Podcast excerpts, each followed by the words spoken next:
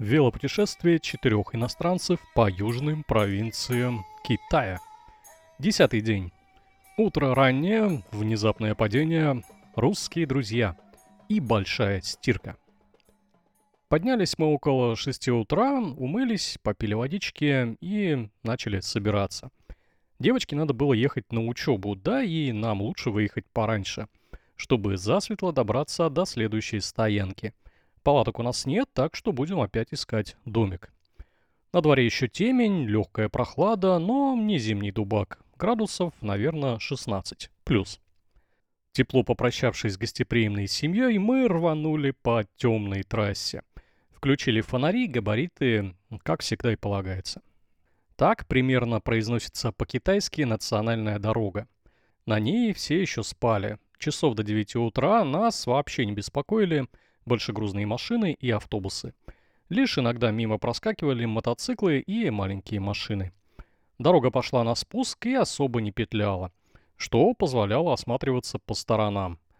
Через час нам захотелось есть и пить, ведь мы не завтракали. Сказано, сделано. Благо магазинов и отельчиков по дороге великое множество. Эта деревушка отличалась от остальных тем, что была свежепобелена находилась не на обрыве над рекой и имела довольно широкую дорогу. В придорожном магазинчике мы набрали всякого пищевого мусора, а потом сели пить чай, кофе и молочный чай, который малость уже надоел. Дальше дорога также ничего интересного из себя не представляла. Я уже подумал, хоть бы колдобин начались, все же развлечения. Но нет, ровная, не очень широкая трасса со множеством знаков – аккуратными поворотами, спусками и подъемами. В рабочем режиме, еще не совсем согревшиеся, въезжаем в очередной небольшой городок. Да их тут миллионы. Одинаковых центров жизни с большими магазинами, двухзвездными отелями и даже набережной около какой-нибудь речки. Решаем здесь отобедать. Быстро перекусили лапшой, рисом и тут потеплело. Вышло солнце и начало греть уже совсем по-летнему. Ну, сейчас мы точно не завидуем тем, кто в феврале носит шубу и мерзнет. На родине выпал снег, сказал прогноз погоды. Тут случается небольшая авария, точнее падение. Дороги отличные, поэтому скорость не чувствуется вообще в принципе.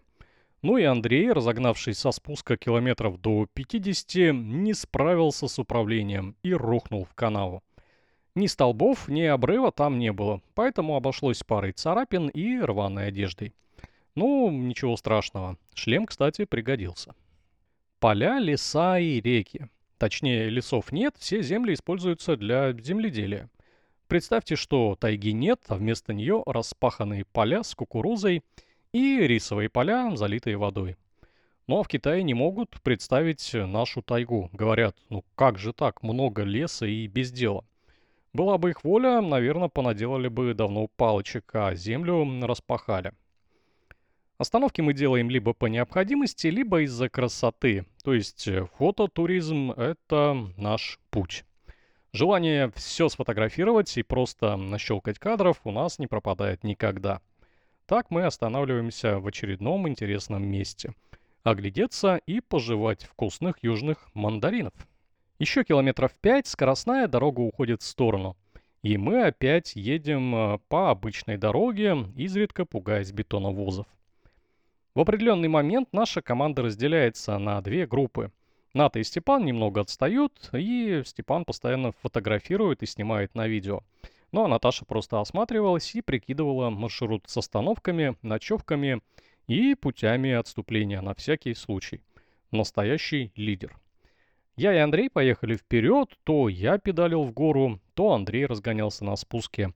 Не то чтобы мы соревновались, но все же пытались как-то разнообразить э, скучную дорогу. Вот так мы приезжали на место остановки пораньше, узнавали, что там к чему, где поесть, сколько стоит вода в магазине. Как ни странно, это было везде стандартные 2 юаня. Очередная остановка была чуть более интересная. Выбрали мы ее стихийно – Около какого-то домика шел ремонт, и кучка китайцев олифила стены. Я, как всегда, попросил кипятка, однако просто так не отделался.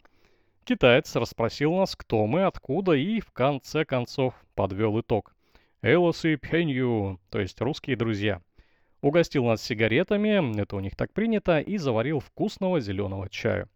В итоге вместо 10 минут мы сидели там целых полчаса.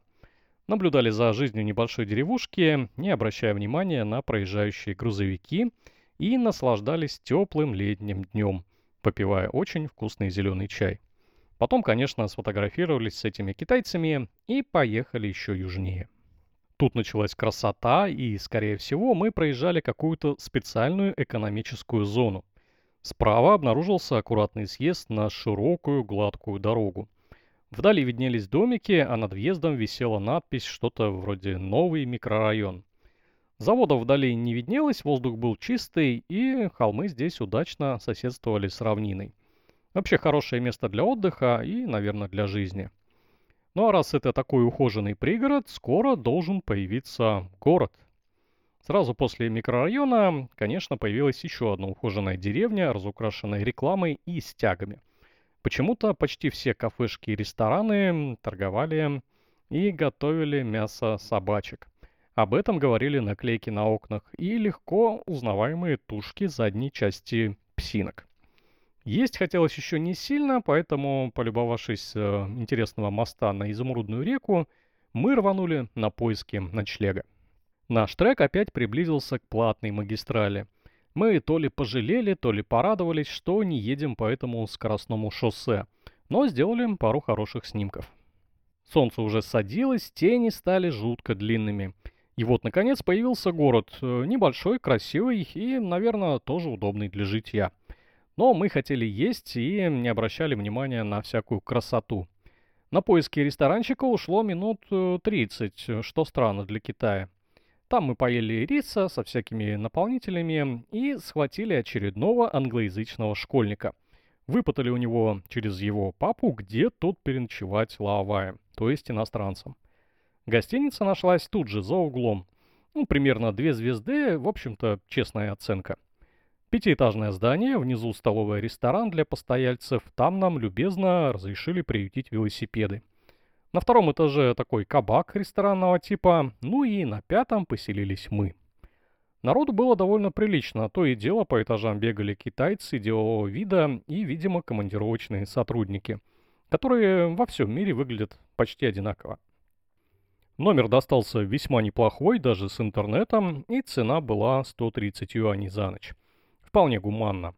А нашим отелям со старыми шкафами и платным Wi-Fi должно быть стыдно. Помимо мытья, бритья и валяния на кровати с пивом, я заботился химчисткой. Все оказалось очень просто. На ресепшене милая девушка выдала мне полный пластиковый стакан порошка Tide и отправила на шестой этаж. Там оказался прекрасный выход на крышу. А на ней, правильно, пара стиральных машин веревки для просушки и пара номеров для работников. Местные работницы отеля живо сообразили, зачем к ним пришел Лавай с кучей грязного белья, и помогли разобраться с китайской стиральной машиной. Вода оказалась холодная, хм, ну а что еще делать? Вещей было много и попахивали они ого-го. Так что, недолго думая, я высыпал в машину весь стакан порошка. Конечно, зря, но оставил все как есть. Отлежавшись и помывшись, мы пошли гулять. Город э, три улицы, точнее две. Потому что мы нашли центр, это перекресток э, с высоким столбом, с фонарями, а от него в две стороны расходились четыре дороги. Пошли в сторону вокзала. Я вообще искал виходку, которую оставил 100 километров назад в каком-то городе. Степан искал какую-то китайскую зеленку. А Андрей пугал жителей городка шортами и надетым под ним термобельем. В темноте в небе пересекались лучи двух мощных прожекторов. Они светили с разных точек города, зачем это надо было, мы не выяснили. Да и спросить было не у кого.